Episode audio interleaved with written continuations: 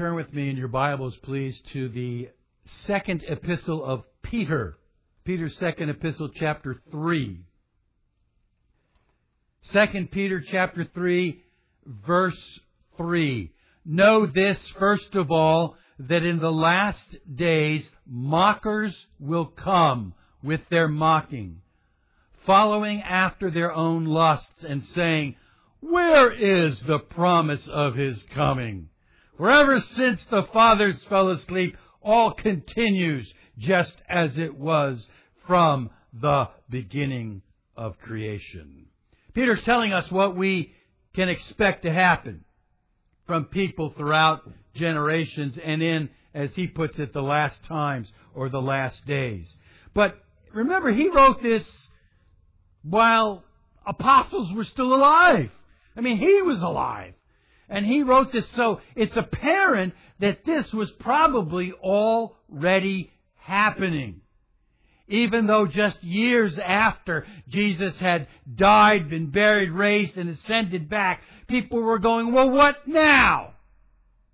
And certainly this has been intensified over the years and extremely common and powerful in our day as we have all kinds of people says, where's the evidence of this Jesus you Christians believe in? He said he was coming back. We don't see anything happen. People for centuries have been saying he'll be coming back in our lifetime, and he doesn't. Where is he? And they call him the Jesus myth because he doesn't seem to be doing anything anymore. So it's a long ago, far away deal. Jesus is dead, buried, and that's the end of it. Nothing's happened ever since. You Christians are fools for believing a myth. That's the kind of thing Peter warned us would happen, and that is certainly the kind of thing that we see today. We have a nation that doesn't seem to care how much it sins against God. And the wickedness that it does, the things that it does, that are unholy and ungodly. And we're just crashing, as it were, and burning in sin. And they don't care. It never even crosses their minds that these things are an affront to God. So for almost 2,000 years, though, the Christian church has remained steadfast in our belief that there really is Jesus that Jesus really did come from heaven and really did dwell among men. He left glory. He was born of a virgin. He came and he dwelled among men. He was there. He was real. Absolutely and completely real. And that this Jesus, who was the God man, gave his life on a Roman cross. And as he gave his life on that cross, he was bearing the sins of his people.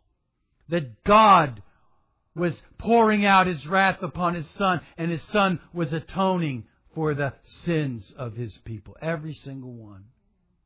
And that on the third day after he had died and was buried, he rose again. He really did.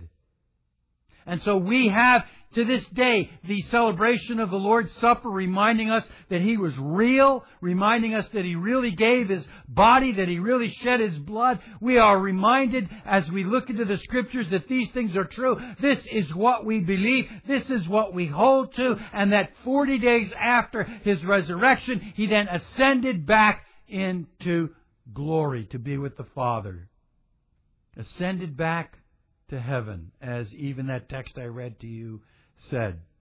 But that one day he really will return. He came, he dwelled among men, he gave his life, and after the resurrection, after showing himself to be alive to the disciples and to many people in many ways, he ascended back to the Father, but promised to come again. So what we've been doing over the last several Lord's days is seeking to answer the question, why? Why did God do all this? Why did God do any of this for sinful man? Man who throughout the centuries of the existence of earth have turned their backs on God and have sinned and have done all kinds of wicked things, even though He has blessed them and blessed them and blessed them. So why would God do any of this? Why would God go out of His way, if I could say it reverently, to save men? And we looked at the first question, why redemption? Why anything?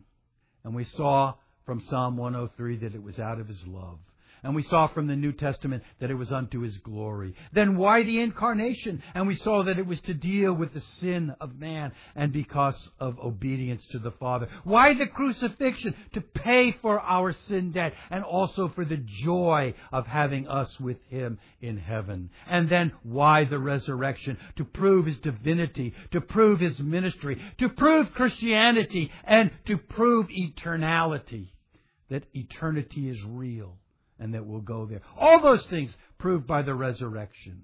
And then now for the past several Lord's days, we've been seeking to consider the answer to the question, why the ascension?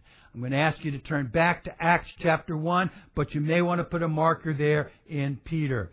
But Acts chapter 1, why the ascension? Why did Jesus leave? This is what we saw in the text. That he was lifted up while they were looking on. That's Acts chapter 1 and verse 9. And the angel tells them that he went back to heaven.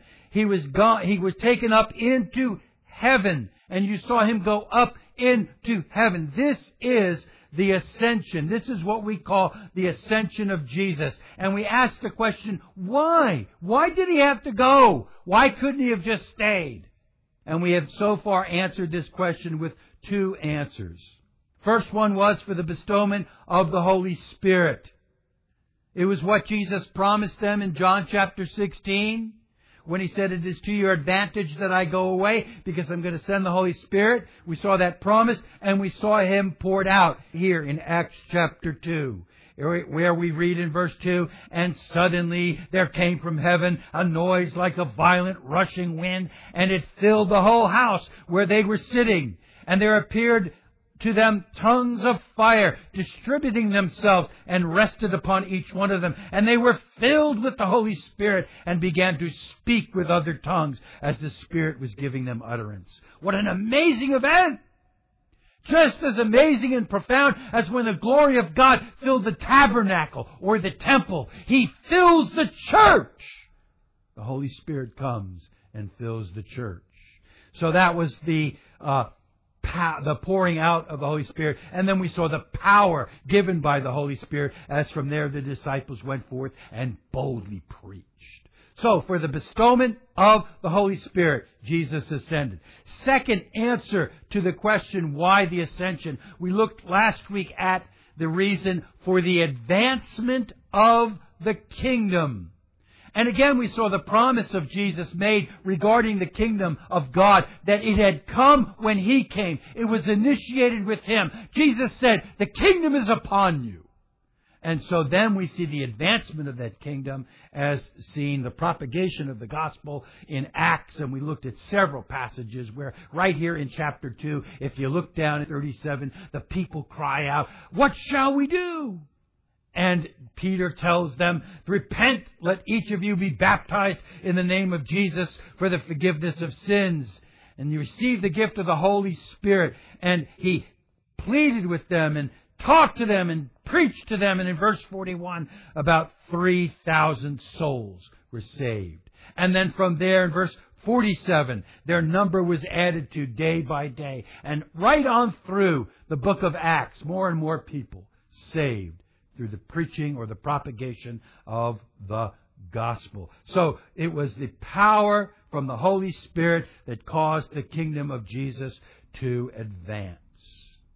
Men are saved because the Spirit was poured out. Can't get saved without the Spirit. That's what Jesus said. He'll come, He'll convict men, and, and this is what He does. He draws men to Jesus, and they are saved because of the work of the Holy Spirit. So, the third answer is not only the bestowment of the Holy Spirit, not only the advancement of the kingdom, but for the establishment of the church. Now I realize we touched on this two weeks ago, and I decided to come back to it today after looking at the advancement of the kingdom. But I want to make sure that we understand just touch on again what we saw and go on from there regarding the advancement or establishment rather for the establishment of the church. I want you to look back to John chapter 14. That's not many pages back. Shouldn't be too hard for you to find. John chapter 14 as we see here that he ascended for the establishment of the church in the sense of their understanding so that they would understand what Christ had done and understand doctrine. For we read in John 14 and in verse 26 that Jesus said to them that the Helper, the Holy Spirit, whom the Father will send in my name, He will teach you all things and bring to your remembrance all that I said to you. And then in John chapter 16 and in verse 13, but when He, the Spirit of truth, comes, He will guide you into all truth. For He will not speak of His own initiative, but whatever He hears, He will speak and He will disclose to you what is to come. He shall glorify me, for He shall take of mine and shall disclose it to you. So, because Jesus ascended back into heaven. And remember, He couldn't pour the Holy Spirit out, He said Himself. He can't pour the Holy Spirit out unless He ascends back into heaven. So it's to your advantage that I go so that I can pour the Holy Spirit out. So because He went back to heaven and was able to pour out the Holy Spirit upon the church, the church now remembers and understands the things that Jesus taught, the things that Jesus said, the things that Jesus did, and we, because of His ascension and the Holy Spirit, have a record of it. We have doctrine.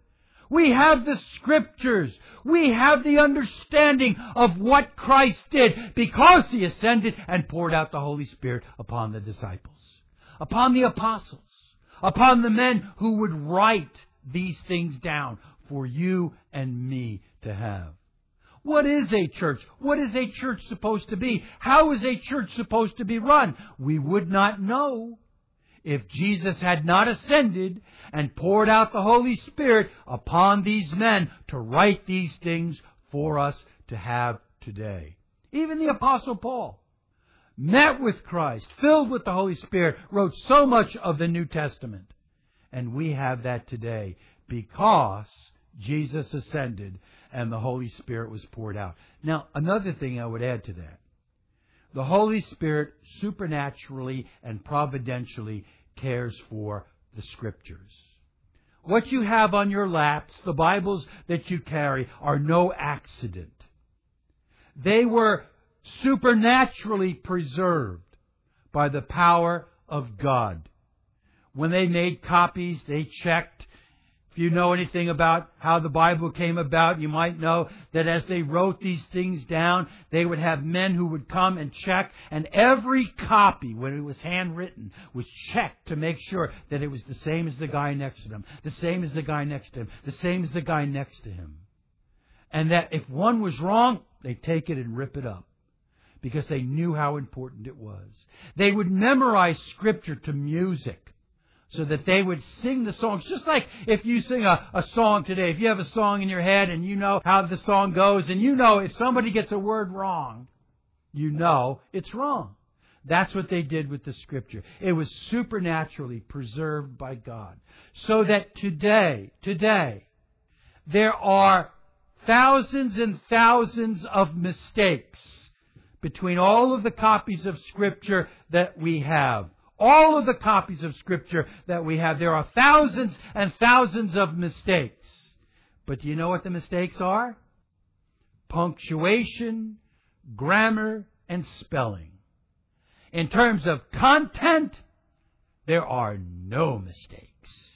Every single ver- portion of Scripture that is found that may be older than the one before it, all match. All match. Your Bibles are reliable because they were supernaturally attended over by the Holy Spirit so that the church would have the guide to go by, the revelation of God to you and me contained in the Scriptures. That's why we say the Scriptures are the inspired, God breathed, and infallible absolutely true with no contradictions and no errors. The inspired, infallible, and complete Word of God. This because of the power of the Holy Spirit. This is how we have the Scriptures, because Jesus ascended and the Holy Spirit was poured out. But also, not only in the sense of our understanding, but in the sense of our gathering. We mentioned uh, two weeks ago uh, back from Matthew chapter 18, where Jesus spoke to the disciples about church discipline and mentioned that if somebody sins, go to that one by yourself. And if he comes to understand you've won your brother, and if he doesn't, go to him with several of the elders. And if he doesn't still repent, bring him before the church. And then where two or three are gathered in my name, there am I in your midst. This was Jesus saying that he knew that the church would be there.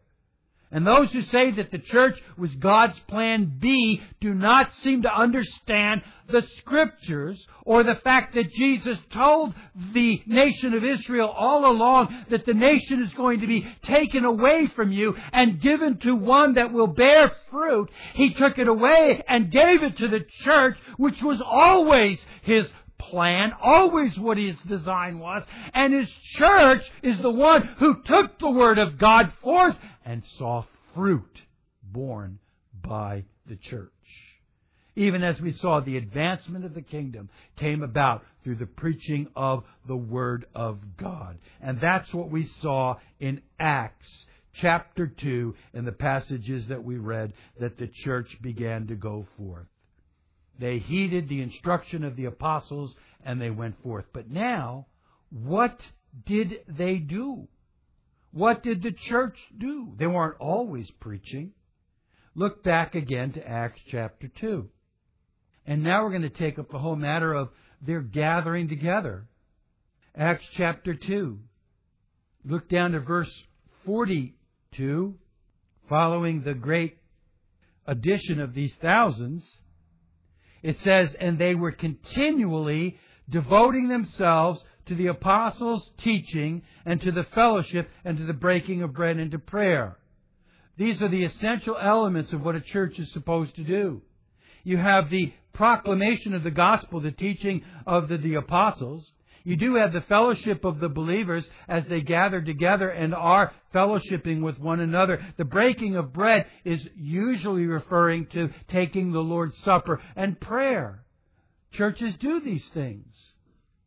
You can add to that in other places where we find them praising and worshiping. But this is what they did. They gathered. It says in the text, they were continually devoting themselves to the apostles' teaching and to fellowship. Can't you see them doing that? Think about it. Think about what it was like. If this is a great new thing that has happened. We hear about Jesus who's preaching that there's life after death. People are saved by the power of the Holy Spirit as Peter preaches to them of who Christ was and what Christ did. So as they're saved now, what do they do? Well, they're not content to just go back to their cursing and uh, storytelling and vulgar friends. They meet together with fellow believers, continually devoting themselves to the apostles' teaching continually being involved in fellowship. Isn't this the best part of your week? The best part of my week is when I gather with the people of God. Some of you know what that means. Some of you work in places where people curse, tell dirty jokes, say bad things. Some of you uh, uh know people that, that don't love God and perhaps give you a hard time for your faith. But when you come here, you get to be hearing about Jesus and, and the, the apostles' teaching, and, and you get to fellowship with the believers. This is heaven on earth. This is God, God's blessing to us that the church gathers together and we get to hear about Christ in the fellowship of the believers, in the power of the Holy Spirit. Because it was the Holy Spirit poured out upon the church in this very chapter. So we gather together, as it were, in the midst of the glory of God to hear from His Word and to fellowship with like people of like mind. What a great blessing as the church gathers together week by week to heed the instructions of the gospel of Christ. Look over to chapter 4. Chapter 4. Here in chapter 4, again, we have uh, the disciples had been speaking boldly. They had been preaching and teaching. They were uh, sent back to the other disciples. Uh, they were released from prison. They went to their own companions. That's verse 23 of Acts chapter 4. They went to their own companions and reported all that the chief priests and the elders had said to them. And when they had heard this, they lifted their voices to God with one accord. What this means is that they were together with like mind. They were together in one accord with like mind. They were there gathering together with the others. And they lifted their voices in one accord. They praised God. They praised God. And they prayed and they said, Oh Lord, it is thou who didst make the heavens and the earth and the sea and all that is in them, creation, right from the beginning. Remember, tomorrow is God created Earth Day. It's not Earth Day. It's God created the Earth Day.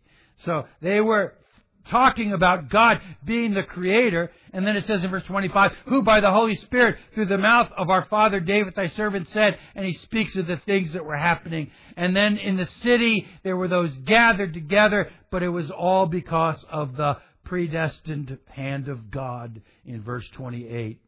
Verse 29, Now, Lord, take note of their threats and grant that thy bondservants may speak thy word with confidence or boldness, and while thus dost extend thy hand to heal and signs and wonders take place throughout thy name eh, of thy holy servant Jesus.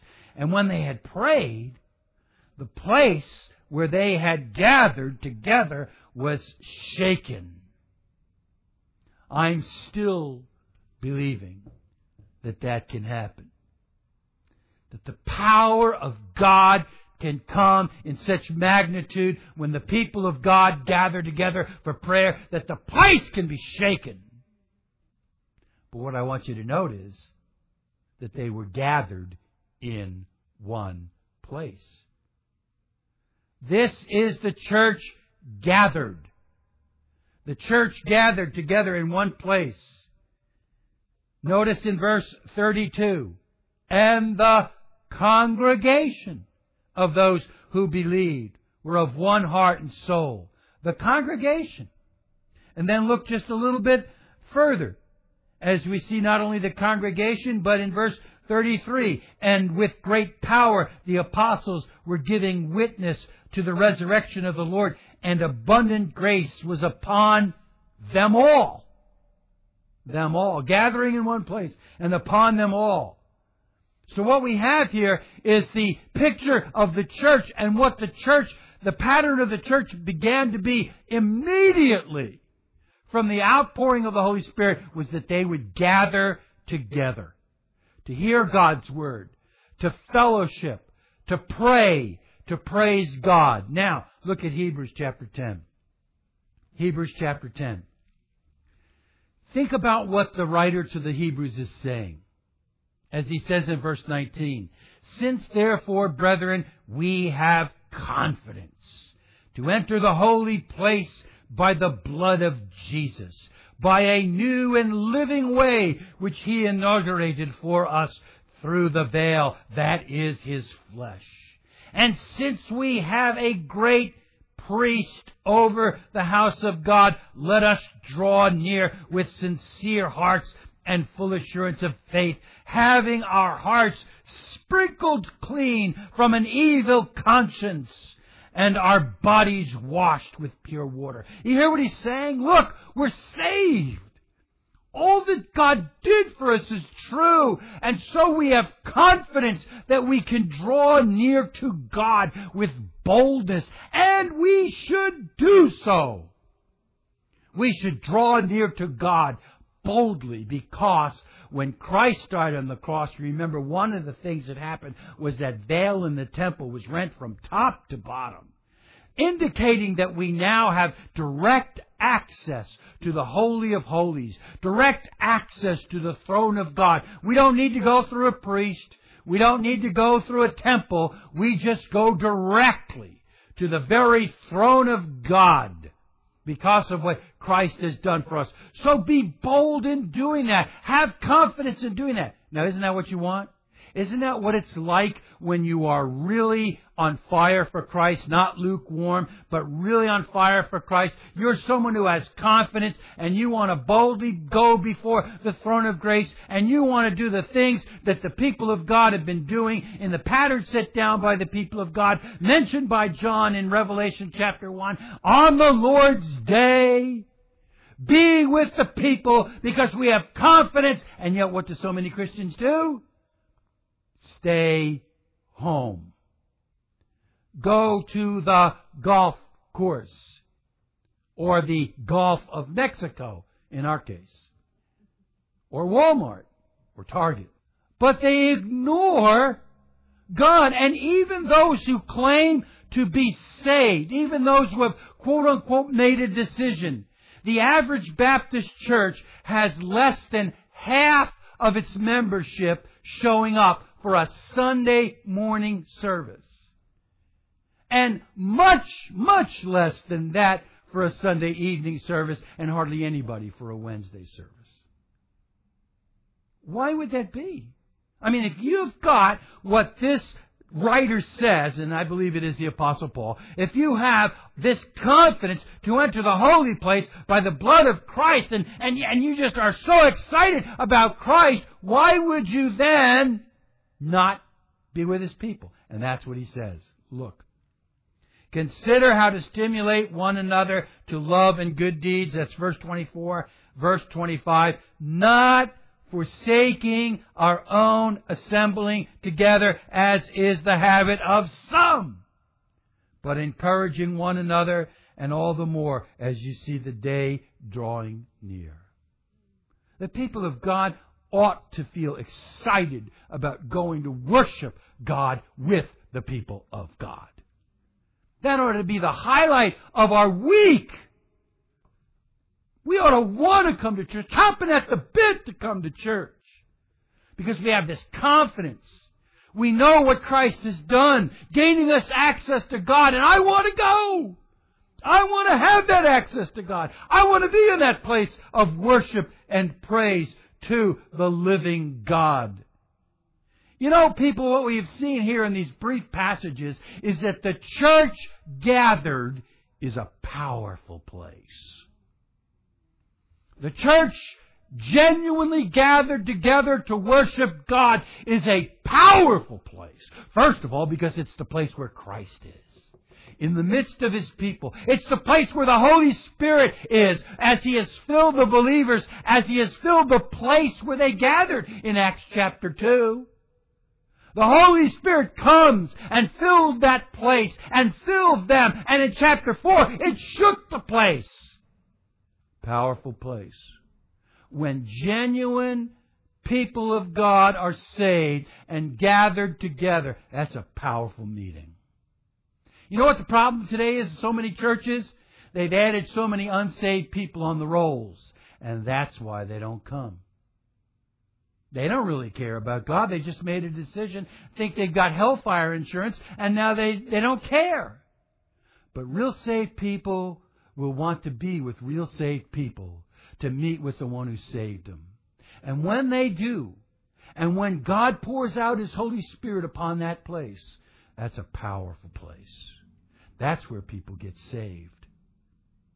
When the Word of God is preached, when sin is proclaimed as a detriment and that there's a judgment and a hell that awaits and that Christ is the remedy. That Christ is the beautiful one who has paid the debt. And where people are pleaded with and drawn to come to Christ and the Holy Spirit is in that place and takes the Word of God and breaks hearts. Pierces hearts. That happens where the people of God are gathered for worship. Don't forsake yourself. Don't forsake the meeting together of the people. That's what the writer is saying here in Hebrews. Why would you want to be absent from that, where the excitement of meeting with God is, with the excitement of seeing people saved is, where the power of God is poured out, where you get to sing praises to God? Man, that's what we should want. That's what Christians should want. And that is what is used by the Holy Spirit.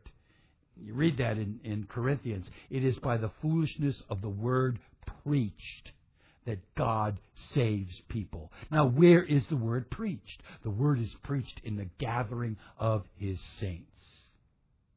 I heard one guy say, a very famous preacher one time say, that uh, the only reason that the church gathers is to evangelize. There's a very, very famous preacher today that the only reason the church gathers together is to evangelize the lost. That guy's totally missed it. Totally missed it. That's why we have today these things called seeker services. Seeker friendly churches with seeker services. Well, my Bible says there is none that seeks after God. So who's running that? The church gathers not to evangelize to the to the lost to have them oh man if we put on a good enough show we can get lost people to come in and we'll grow. Wouldn't that be great? We're doing a lot for god. That's not what the church gathers for. You know what the church gathers for? To worship the living god.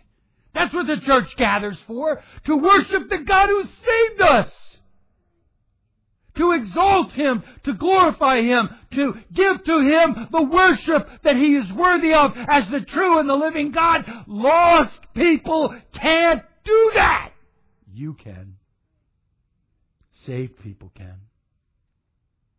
We come to worship because of that way that has been made for us to the very throne of God by our Savior Jesus Christ. We come to take advantage of that, to be a part of that, to worship Him that way.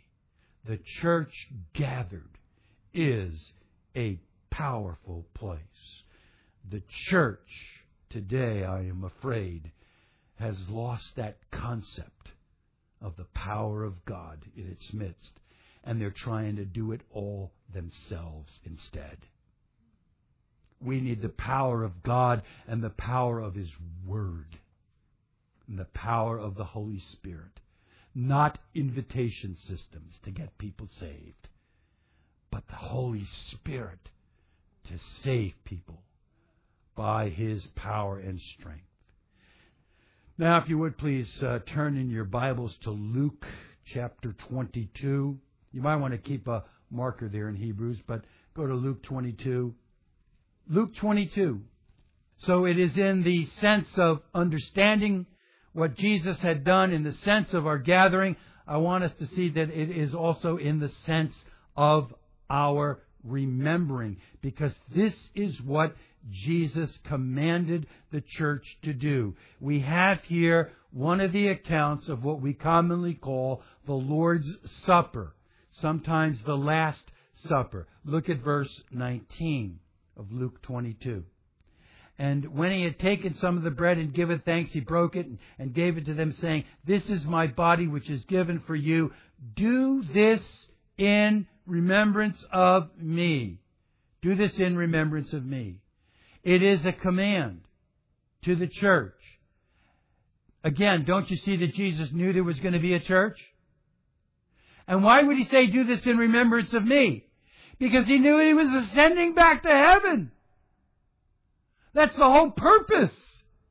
Do this in remembrance of me. And what he's saying is, remind yourselves of me, of all that I have done, of all that I am and all that I have done. Remember my death on the cross, my broken body and my shed blood. Why would he be telling them to remember if he was just going to stay there?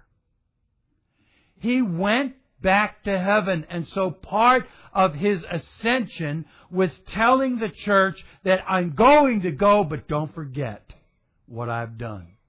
That's why we put that on the, on the front of communion tables. Do this in remembrance of me. There are only two ordinances given in the New Testament to the church. Some churches have lots of them. But biblically, scripturally, there are only two. One is here, the Lord's Supper. The other is baptism. That's it. That's all we are told to do. We're never told to remember Easter. We're never told to remember Christmas. We're never told any of those things. But we are told to remember His death. And this is what He's saying to us. Part of taking that bread and holding it in your hand is to see that that bread is real. And let me take something here, just as real as that bread is, or as real as this is real, Jesus had a real body. Don't ever forget that. Don't ever forget. Remember. And as real as that cup is that you hold in your hand is as real as his shed blood was for the covenant. It's real. It really happened. And so Jesus is saying, I am ascending. I'm going back. But part of what you as a church are to do is to remember. Doesn't tell us how often to do it. Doesn't say every time you get together. Doesn't say every month. Doesn't say every week. Doesn't say when. But when you gather, part of being a church is to remember the death of our Lord Jesus Christ and all that that meant, all that his death means all that He accomplished for us. The only reason that you can go to heaven is because Jesus gave His life on the cross and shed His blood to redeem you and to cover you in His blood, to make you as righteous as He is. If you can comprehend that. Because that's what it takes to go to heaven. And that's what He did. So that's what we remember. It is our privilege in this church to celebrate the Lord's Supper as a special occasion. To remember what he did for us on the cross. Look at a little further on this in 1 Corinthians. What the apostle Paul says about this in 1 Corinthians chapter 11. In verse 23, he says, For I received from the Lord that which I also delivered to you, that the Lord Jesus, in the night in which he was betrayed, took bread, and when he had given thanks, broke it, and said, This is my body, which is poured, which is for you. Do this in remembrance of me. In the same way, he took the cup also after supper, saying, This cup is the new covenant in my blood. Do this as often as you drink it in remembrance of me. For as often as you eat this bread and drink this cup, you are proclaiming the Lord's death until he comes. You're proclaiming it. And that's not just saying that Jesus died. That's not what he means. You're not just saying Jesus died, you're proclaiming his death. You're saying what his death was. You're remembering what his death was for you, and you're proclaiming and preaching to others what his death meant. Remember the things that we saw under why the crucifixion, what his death meant. He took the penalty for our sins. He fulfilled the Mosaic ceremonial law that for centuries the Jewish people had been seeing in the slaying of bulls and goats and the, the, this blood sacrifice that they saw week by week by week is fulfilled in Christ. And your sins are really, actually paid for. That's what he's saying when he says proclaim his death. What his death accomplished. The truth that was involved in what Jesus did. And the church has been doing this for 2,000 years now. Celebrating the Lord's Supper, reminding us of what Jesus did. And the question is, Why do we do that? Because he ascended. If he were still here, we wouldn't have to do that. We wouldn't have to remember what he did. We could just talk to him about it. Face to face, because he would still be here. But he ascended back into heaven. He knew he was going, so he said to the disciples, Do this in remembrance of me. Remember me. Don't forget. Now, there's another aspect of the establishment of the church. For the sense of understanding, in the sense of gathering, in the sense of remembering, how about in the sense of celebrating? Celebrating. This is why the church gathers. I said before the church gathers for worship. But why do we gather on Sunday? Seventh day Adventists say that we're apostates, we're wrong, we're heretics. They even have billboards out saying that anybody who worships on Sunday is a liar and is tricked by Satan, something like that. Well, why do we worship on Sunday? Oh, by the way, they're wrong. They're absolutely wrong. Why do we worship on Sunday? We worship on Sunday to celebrate the resurrection of Jesus from the dead. What day did Jesus rise from the dead? Sunday, the first day of the week. What day did Jesus appear to his apostles? Sunday, the first day of the week. What day did Jesus appear to his apostles the next time? Sunday, the first day of the week. Jesus rose on the first day of the week. And what God did was to show, you know, he could have raised on Saturday. Could have, God could have worked that all out. But I mean, it's the first day of the week to show that the day of rest promised in creation, because the day, one day in seven did not come from Israel. One day in seven came from creation. When God worked the six days and rested on the seventh. That was long before Abraham, long before Moses. But it was there from creation, the working six days and the resting one day. I've often told our people in various settings, such as Sunday school and prayer meetings, that you can explain the year, the 365 days of the year, or the leap year that has another one. You can explain that from science. Do you know why we have 365 days in the year? Because it takes the earth 365 days to go around the sun.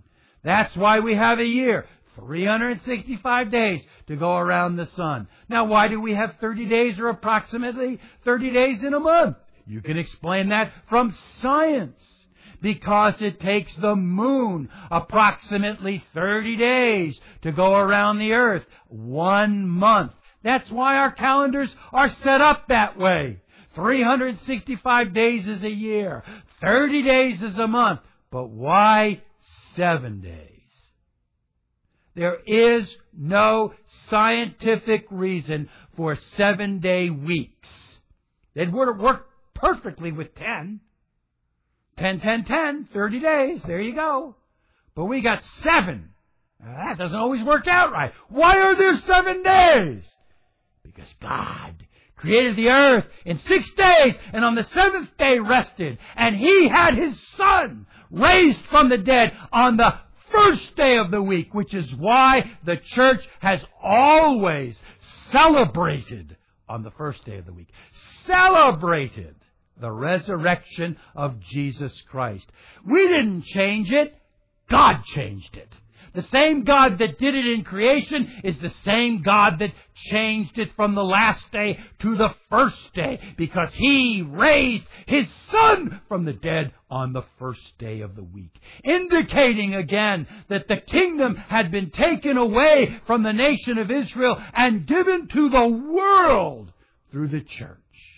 As the church worships, gathers together and celebrates the resurrection of Christ on the Christian Sabbath, the Christian Lord's Day, Sunday. That's why, uh, as I mentioned before, John called it the Lord's Day in Revelation. I was in the Spirit on the Lord's Day. That's a long time ago. I mean, that's John. And he's already saying that it had been established as a pattern of the Lord's Day. The church gathers together and celebrates the resurrection of Jesus Christ on the first day of the week, Sunday. Now, what if he were here? What if he never ascended? Well, we wouldn't have to gather together to celebrate his resurrection. We just go down and celebrate it in front of him every day, all the days. But he ascended back into heaven. So since he has ascended back into heaven, his establishment of the church was to have them worship him on the first day. He knew he was going back. He knew he was going to go back to heaven. So he, God knew this too. So God had him raised from the dead on the first day, and the establishment of the church went along with the first day of the week as the day to gather to worship. Now finally, one more thing that I'll add here. Regarding the establishment of the church, we have it in this, in, he's ascended and, and gave this to the church in the sense of our understanding, in the sense of our gathering, in the sense of our remembering, in the sense of our celebrating. And I had to add this in the sense of His interceding. Look at Hebrews chapter 7. Hebrews chapter 7. Jesus has given His church a lot to do. He's given us a lot of work to do, even the, some of the things that we've mentioned just here. Do you realize how few churches even understand why they gather together on Sunday? Or what they're supposed to do. I told you that famous preacher says we gather together to evangelize. The, the church is woefully ignorant of what they're supposed to do in so many ways.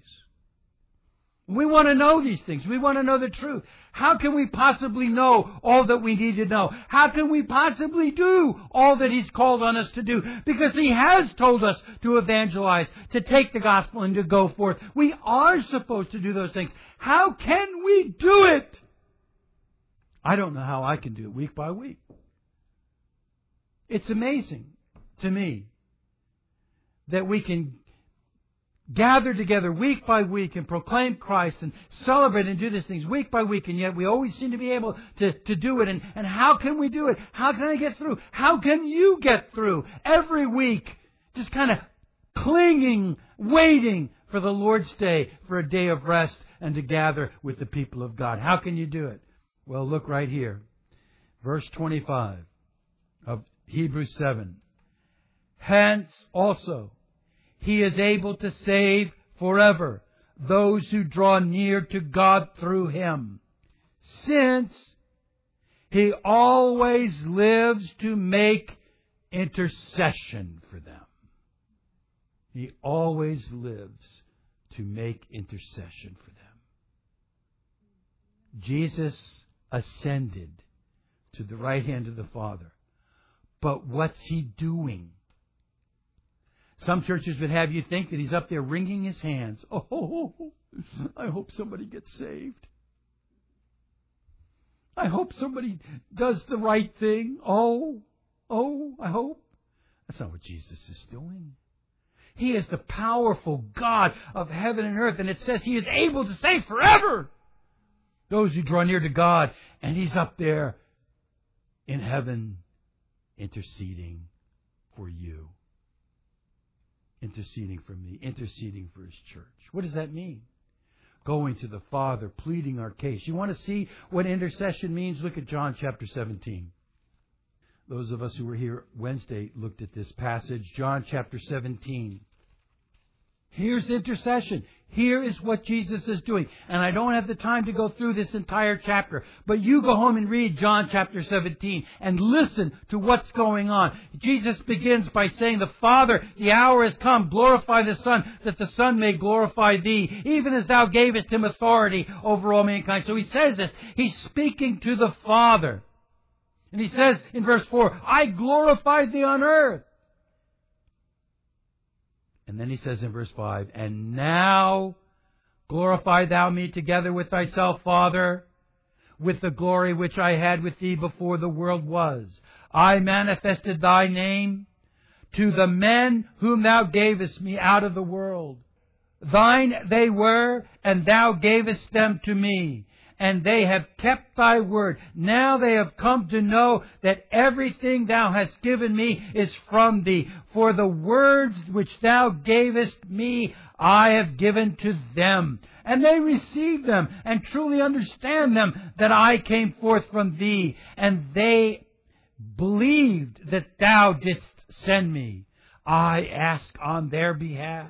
I do not ask on behalf of the world, but of those whom thou hast given me, for they are thine. And all things that are mine are thine, and thine are mine, and I have been glorified in them. Uh, and I am no more in the world, and yet they themselves are in the world, and I come to thee, Holy Father. Keep them in thy name, the name which thou hast given me, that they may be one, even as we are. And he goes on and he pleads for the saints. He pleads for you. He pleads for me. It says in verse 15, I do not ask thee to take them out of the world, but to keep them from the evil one. He's pleading for you and for me to be kept from the snares of the devil, from the evil one himself. He says in verse 17, Sanctify them in truth. Thy word is truth. Here's Jesus interceding on behalf of his church. God sanctify them in truth. Do you realize how frustrating it is to me to know what Jesus says here and then to visit churches where the Bible isn't even read? I mean, literally read. I went to one of the largest churches in our areas a few years ago. In fact, maybe the largest. One of certainly one of the largest churches in the entire Tampa Bay area. They never even read from the Bible. The preacher did quote a verse, but that was it. Sanctify thy, sanctify them in truth. Thy word is truth. Where, where is it? But yet we have the confidence. We have the confidence. We have the assurance that Christ is interceding for us, for His people, for His church. In all these ways, please read through that chapter as you can this afternoon. This is what Jesus has done. Because he has ascended to the Father, he is seated at the right hand of God and even now intercedes on behalf of his people. What a great Savior. And so, why did he ascend? For the bestowment of the Holy Spirit, for the advancement of the kingdom, for the establishment of the church. And the church is established in the sense, in the sense of understanding, in the sense of gathering, in the sense of remembering, in the sense of celebrating, and in the sense that Jesus is interceding. All of these things from the scriptures as to why Jesus ascended. And I've got two more. But these are good, good truths from God's Word to encourage you. Jesus' ascension was no accident. Jesus' establishment of the church was no accident, no plan B, no second thought. It was always what God intended. And it's for our good. For our good. I'm going to show you that next week. All right? Let's pray.